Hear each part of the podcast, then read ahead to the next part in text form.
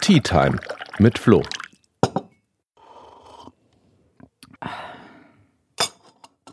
Hey, herzlich willkommen zu meiner aktuellen Tea Time. Ich freue mich, dass ihr wieder dabei seid. Heute geht es um eine Herzensangelegenheit von mir, und zwar L G B T I Q-Rechte in Europa. Aber zuallererst kurz zum Tee. Heute gibt es einen grünen Tee aus Taiwan, Baozong. Der ist super praktisch. Könnt ihr einfach ein paar Blätter in eure Tasse tun, gießt die direkt mit Wasser auf, wartet, bis die auf den Boden gesunken sind und könnt den Tee genießen. Der muntert auch auf, und ich glaube, Aufmunterung ist was, was wir dringend brauchen, wenn wir gerade auf die Lage von L G B T I Q-Rechten in Europa schauen. Zuallererst, die Lage ist komplex. Global gesehen ist Europa natürlich Vorreiter, was L G B T I Q-Rechte angeht. Und es gibt auch etliche positive Entwicklungen, sowohl rechtlicher als auch gesellschaftlicher Natur. In Frankreich, Deutschland, Luxemburg und Schweden werden gerade vor allem Initiativen auf den Weg gebracht, um Hate Speech und Online-Hate Speech zu bekämpfen. Da sind wir hier in Bayern auch total aktiv. Meine Kollegin Katja Schulze im Landtag ist da federführend. Wir fordern zum Beispiel unter anderem eine Online-Polizeiwache, damit es für Opfer von Hate Speech genauso einfach ist, sie zur Anzeige zu bringen, wie für Hater sie im Netz zu verbreiten, um endlich Waffengleichheit herzustellen. Aber wir fordern natürlich noch viele andere Sachen. Mehr Services für Opfer, eine stärker sensibilisierte Justiz, da gehören ganz viele Punkte dazu. Auch auf europäischer Ebene tut sich was. Letztes Jahr hat sich das Europaparlament in der Resolution ganz klar zu den Rechten von Interpersonen bekannt. Und erst vor ein paar Tagen hat die Europäische Kommission eine Strategie zur Gleichstellung von L G B T I Q-Personen vorgestellt. Aber dazu komme ich später nochmal. Neben diesen ganzen positiven Entwicklungen sehen wir aber in einigen Mitgliedstaaten auch einen deutlichen und wirklich besorgniserregenden Rollback. Hate Speech nimmt massiv zu, auch weil sie von Regierungsmitgliedern oder führenden Personen des öffentlichen Lebens vorgetragen wird. Das erleben wir vor allem in Polen und in Ungarn. Und das hat dann natürlich reale Auswirkungen, weil immer mehr Menschen und deren L G B T I Q-Hass dadurch aufgestachelt werden. Die Familienrechte oder die gleichen Familienrechte für L G B T I Q werden massiv angegriffen. In etlichen Gesetzen und auch in einigen Verfassungen von Mitgliedstaaten wird konsequent versucht, da die Möglichkeiten für L G B T I Q-Personen einzuschränken. Ein gutes Beispiel ist eine Verfassungsänderung, die jetzt in Ungarn auf den Weg gebracht worden ist, um die Definition von Elternschaft massiv einzuschränken und so zum Beispiel gleichgeschlechtlichen Paaren den Zugang quasi dazu zu verweigern. Und außerdem sehen wir, dass die Verletzlichsten in der Gesellschaft in den Fokus kriegen, gerade wenn mehrere Diskriminierungen auf einmal auftreten. Das ist zum Beispiel bei geflüchteten L G B T I Q-Personen der Fall, die immer noch nicht geeignet untergebracht werden und geeignet geschützt werden und wo auch immer noch viel zu selten anerkannt wird, dass in Ländern, in denen sie abgeschoben werden, wirklich Gefahr für Leib und Leben droht. Wie diese Lage auf Gesetzgebungsebene ist in Europa, das zeigt eigentlich der Rainbow Index von I L G A Europe sehr gut. Ist ein tolles Tool, das sozusagen von null Punkten, das entspricht totale Diskriminierung, Menschenrechtsverletzung, bis hundert Punkten vollständige Gleichstellung versucht, die Situation ganzheitlich zu erfassen. Und da gibt es ein sehr breites Spektrum. Schlusslicht in, innerhalb der E U ist Polen mit sechzehn Punkten und äh, Malta in der Spitze mit neunundachtzig. Deutschland ist eher so im Mittelfeld mit einundfünfzig. Das heißt, auch bei uns ist wirklich noch viel Luft nach oben. Und innerhalb der Europäischen Union, also auf europäischer Ebene, gibt es gerade vor allem zwei Gesetzesinitiativen bzw. Richtlinien, die die Rechte von L G B T I Q verbessern sollen. Das ist einmal eine Richtlinie zur Gleichbehandlung in der Beschäftigung, also da geht es vor allem um Einstellungen, um Entlassungen, Arbeitsbedingungen. Und einmal geht es darum, dass E U-Grundrechte, die ja überall in Europa gelten und im Vertrag über die E U festgelegt sind, die gelten natürlich auch für L G B T I Q-Personen. Und das zieht zum Beispiel nach sich, dass ein gleichgeschlechtliches Paar, das jetzt eine Ehe in einem Mitgliedstaat geschlossen hat, wo das möglich ist, auch als Paar die Freizügigkeit in Anspruch nehmen kann, selbst wenn es in ein Land reist, wo gleichgeschlechtliche Ehen in der Form nicht anerkannt werden. Warum das gerade noch so wenig ist, hängt einerseits damit zusammen, dass man in den vergangenen Jahren noch nicht genug unternommen hat auf europäischer Ebene, um L G B T I Q zu schützen. Auf der anderen Seite aber auch, weil es viele Bereiche gibt, in der die E U leider nur teilweise Zuständigkeiten und Möglichkeiten hat, selbst aktiv zu werden. Aber es geht ja nicht nur um die gesetzliche Ebene, es geht auch um die gesellschaftliche Stimmung. Die ist mindestens genauso wichtig, also wie aufgeschlossen die Gesellschaft gegenüber L G B T I Q ist. Und die Agentur für Grundrechte der E U hat im Mai eine Studie veröffentlicht zum queeren Leben in Europa und darin gezeigt, dass wirklich noch viel zu tun ist. einundsechzig Prozent der befragten queeren Personen haben zum Beispiel angegeben, dass sie nicht händchenhaltend mit ihrer Partnerin, ihrem Partner durch die Öffentlichkeit gehen. dreiundfünfzig Prozent haben angegeben, dass sie selten ihre Sexualität offen ausleben. Und zehn Prozent wurden sogar in den letzten fünf Jahren körperlich oder sexuell angegriffen. Also das sind auch immer noch besorgniserregende Zahlen, wenn man überlegt, dass wir eigentlich im Jahr zwanzig zwanzig inzwischen angekommen sind. Und bei den ganzen Untersuchungen fallen vor allem zwei Länder wirklich negativ auf, weil da die Situation nicht nur stagniert, sondern sich wirklich verschlechtert und L G B T I Q aktiv unter Beschuss sind, und das sind Polen und Ungarn. Und laut der Studie sehen in Polen sogar mehr als zwei Drittel der Befragten eine Verschlechterung der Toleranz gegenüber L G B T I Q in den letzten fünf Jahren. Wie ist die Ausgangslage in Polen und warum ist es eigentlich gerade so? Wir haben es in Polen natürlich mit einer konservativen und stark katholisch geprägten Gesellschaft zu tun. Die Kirche da hat viel Einfluss und ist auch mit der aktuellen Regierungspartei P I S eng verbunden, die seit zweitausendfünfzehn allein regiert. Und während dem Wahlkampf zweitausendfünfzehn das Feindbild, das die P I S-Regierung gezeichnet hat, vor allem noch Geflüchtete waren, hat man sich im Wahlkampf zweitausendneunzehn, also bei Europawahl und letzten nationalen Parlamentswahlen, vor allem auf L G B T I Q-Personen eingeschossen, unter dem Deckmantel von Familien- und Kinderschutz. Und die gesetzliche Lage in Polen ist ja jetzt bereits schlecht. Ich habe eben gesagt, die in dem I L G A Index kriegen die nur sechzehn Punkte. Aber hier werden halt jetzt zusätzlich noch ganz massiv gesellschaftliche Ressentiments geschürt und Angst verbreitet.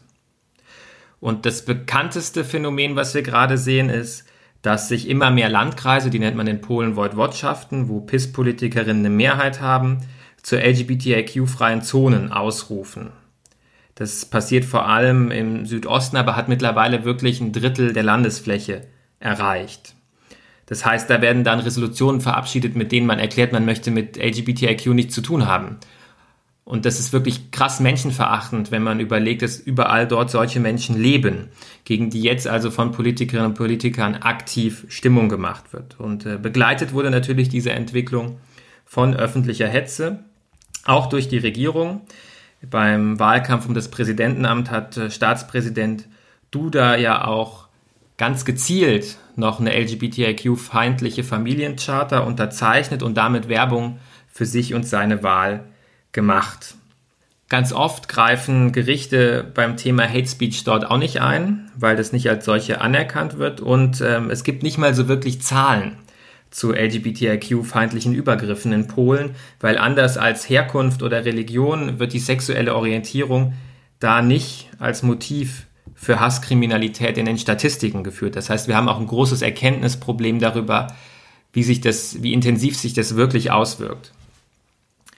Ja, und äh, einer der traurigen Höhepunkte war letztes Jahr im Juli, als dann auch die Breitparade in Bialystok von Rechtsradikalen angegriffen worden ist. Und jetzt letzte Woche gerade erst ist ins polnische Parlament eine Petition eingebracht worden, um Pride-Paraden insgesamt zu verbieten. Und das finde ich wirklich unfassbar. Ja, also auf, auf eine Art und Weise, wie da gesellschaftlich der Hass gegen L G B T I Q geschürt wird, das darf eigentlich innerhalb Europas nicht sein. Und die Europäische Union hat auch reagiert.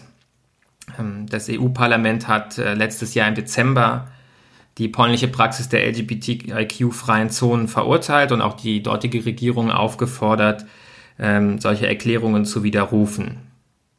Und außerdem versucht man gerade zu verhindern, dass E U-Gelder verwendet werden, um solche Diskriminierung in irgendeiner Art und Weise zu unterstützen oder zu finanzieren. Im Juli gab es dann auch einige Ablehnungen der E U für finanzielle Förderanträge im Rahmen von Städtepartnerschaften. Da hat man also ein Signal gesendet. Und jetzt im September hat von der Leyen in der Rede zur Lage der E U Polen auch wirklich endlich dafür verurteilt. Aber bisher gibt es einfach noch zu wenig Hebel, um wirklich gegen diese Form der Diskriminierung vorzugehen. Und ganz ähnlich wie in Polen sieht die Lage auch in Ungarn auf, weil da seit dem Amtsantritt von Orbán zweitausendzehn Homophobie wirklich Teil seiner Propaganda ist. Und es gibt da auch wirklich immer wieder Angriffe auf L G B T I Q, vor allem auch in rechtlicher Hinsicht. zweitausenddreizehn, als die Verfassung dort geändert worden ist, sind gleichgeschlechtliche Paare einfach nicht mehr als Familien anerkannt worden. zweitausendfünfzehn hat man in Ungarn zusammen mit Polen eine E U-Vereinbarung blockiert, um bürokratische Hürden für im Ausland lebende Paare abzubauen. Da wollte man eigentlich erleichtern, dass gleichgeschlechtliche Paare mehr gemeinsam machen können, auch wenn sie sozusagen durch die E U reisen und so weiter und so fort. Das ist blockiert worden. zweitausendachtzehn ist der Studiengang Gender Studies verboten worden. Staatsnahe Medien in, in Ungarn bringen ganz oft total wirre Interviews mit angeblich gehaltenen Homosexuellen und äh, behaupten dadurch, dass man sich sexuelle Orientierung aussuchen könnte.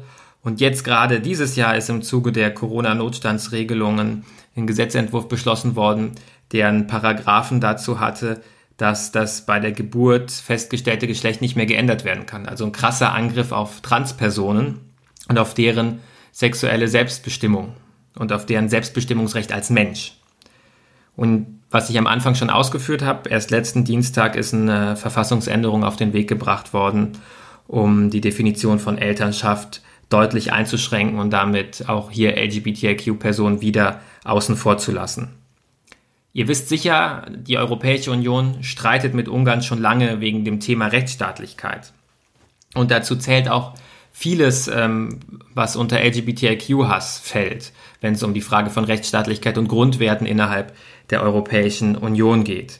Und jetzt gibt es endlich den Vorstoß, dass man auch finanziell und mit finanziellen Sanktionen auf solche ja menschenverachtenden Vorstöße reagieren kann und auch wirklich was dagegen von E U-Seite unternehmen kann. Gerade wird es verhandelt auf europäischer Ebene. Wir haben ja schon erlebt, dass Polen und Ungarn versuchen, die Einigung zum mehrjährigen Finanzrahmen zu blockieren, weil sie Angst haben vor diesem Mechanismus für Rechtsstaatlichkeit, für Grundwerte innerhalb der Europäischen Union. Ich hoffe aber trotzdem, und ich bin mir sicher, dass unsere grünen Europaabgeordneten weiterhin mit aller Kraft dafür kämpfen, dass dieser Mechanismus kommt. Neben dem Mechanismus gab es aber jetzt ja auch eben die Vorstellung der E U-Strategie für L G B T I Q. Und das finde ich wirklich gut und wichtig, was jetzt im November von der Kommission vorgelegt worden ist, weil es wirklich zeigt, okay, das ist ein Thema, was uns in ganz Europa angeht. Und die Kommission hat vor allem vier Prioritäten benannt. Man will versuchen, Diskriminierung zu bekämpfen und dazu vor allem die Möglichkeit nutzen, die man als E U-Kommission hat, und zwar einmal, beziehungsweise als europäische Ebene hat, und zwar einmal, indem man das Thema Gleichstellung am Arbeitsplatz und in Bewerbungsverfahren nochmal deutlich stärkt und hervorhebt, wie wichtig es ist, dass man da Räume aufmacht, in denen Menschen sich wirklich sicher fühlen können, und indem man ähm, gerade im Bereich Asyl und Migration viel mehr Unterstützung für Geflüchtete leistet, auch in finanzieller Hinsicht über den Asyl- und Migrationsfonds. Außerdem soll die Sicherheit von L G B T I Q gestärkt werden.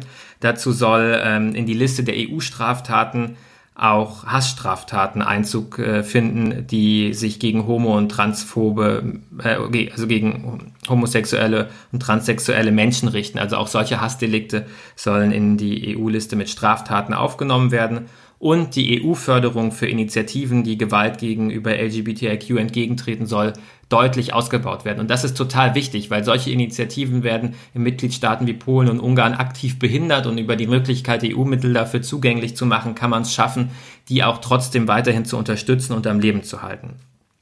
Es sollen inklusive Gesellschaften aufgebaut werden. Dabei geht es aus europäischer Perspektive vor allem darum, dass man grenzüberschreitend lebenden gleichgeschlechtlichen Paaren und auch Regenbogenfamilien viel mehr Unterstützung zukommen lässt und es rechtlich viel leichter macht, dass sie anerkannt werden, auch wenn sie in andere Mitgliedstaaten ziehen. Und die E U will eine stärkere Führungsrolle bei dem Thema in der Welt übernehmen. Ich finde, das sind wichtige Punkte und das sind richtige Punkte, die die Kommission vorgelegt hat, aber die Punkte müssen natürlich mit Leben gefüllt sein und am Ende kommt es auf die Umsetzung an. Deswegen müssen jetzt auch wirklich Vorschläge für europäische Gesetze folgen, damit das Ganze umgesetzt werden kann.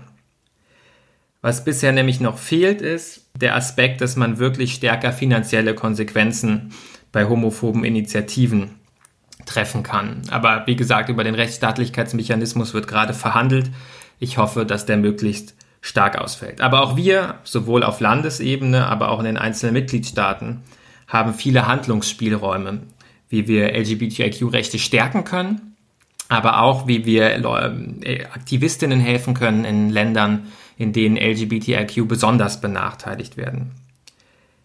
Ich habe mit meiner Kollegin Tessa Ganserer im Bayerischen Landtag anlässlich dieser Änderung im Frühjahr in Ungarn, in der man die Selbstbestimmungsrechte von Transpersonen massiv beschnitten hat, zum Beispiel einen Brief an alle bayerischen Unternehmen mit Produktionsstandorten in Ungarn geschickt, um sie auf die Situation aufmerksam zu machen, weil es ist ja auch eine Situation, die ihre Mitarbeiterinnen und Mitarbeiter betrifft. Warum haben wir das gemacht? Ich glaube, es ist ganz wichtig zu begreifen, wir leben in einer gemeinsamen Europäischen Union, wir teilen uns einen Binnenmarkt, Menschen sind grenzüberschreitend unterwegs, Unternehmen agieren grenzüberschreitend, das bringt für uns alle einen Mehrwert. Aber dieser Mehrwert, den sollte man und den hat man auch nur so lange verdient, wie man sich auf an das hält, was Europa ausmacht. Und das ist das Wertefundament, auf das man sich bei der Gründung und immer wieder bei der Neufassung der Verträge geeinigt hat. Deswegen haben wir die Unternehmen darauf aufmerksam gemacht, weil wir so Druck ausüben wollen und die Lage der Leute dort verbessern wollen, weil das ist was, was am Ende wirklich wehtut, wenn es um die Frage der wirtschaftlichen Vorteile geht und man einfach klar macht, dass die verknüpft sein müssen mit dem Wertefundament. Wir können Solidaritätsbekundungen in jeglicher Form natürlich in die Welt senden, online, offline, um einfach unsere Solidarität zu zeigen mit Aktivistinnen, mit Menschen, die für L G B T I Q Rechte in Ländern streiten, in denen es schwieriger ist. Wir versuchen auch immer wieder, Aktivistinnen hier bei uns mal eine Bühne zu bieten, um Sichtbarkeit zu schaffen und auf deren wichtiges Engagement aufmerksam zu machen. Und, und ich glaube, das ist auch wirklich wichtig, wir dürfen uns auch bei uns hier nicht mit dem Status quo zufrieden geben, sondern wir müssen selber mit progressiver Gesetzgebung und Programmen vorangehen. Und da gibt es auch in Deutschland noch genug zu tun. An, auf Bundesebene muss man da nur an eine Reform des transsexuellen Gesetzes denken oder an die Möglichkeit, ähm, dass Homosexuelle auch Blut spenden dürfen. Also es gibt immer noch ganz viele Punkte bei uns, wo Diskriminierung stattfindet und wo wir umgekehrt auch progressiv vorangehen müssen, um zu zeigen, was möglich ist. Weil, wie erwähnt, im I L G A Europe Index liegt Deutschland selber ja auch nur bei einundfünfzig Punkten. Ihr seht, es ist wirklich viel zu tun, um L G B T I Q Rechte in Europa voranzubringen. Ich versuche das immer wieder aus meiner Rolle als Landtagsabgeordneter für L G B T I Q Rechte in Bayern, versuche aber auch solidarisch zu sein mit anderen Regionen und über die Wege, die ich habe, Druck auszuüben, um Aktivistinnen, um Initiativen, um Netzwerken in anderen Mitgliedstaaten beizustehen. Und ich hoffe, ihr versucht auch im Rahmen eurer Möglichkeiten weiter für L G B T I Q überall in Europa und deren Rechte zu streiten. Ich freue mich auf die nächste Tea Time mit euch. Habt noch einen schönen Tag.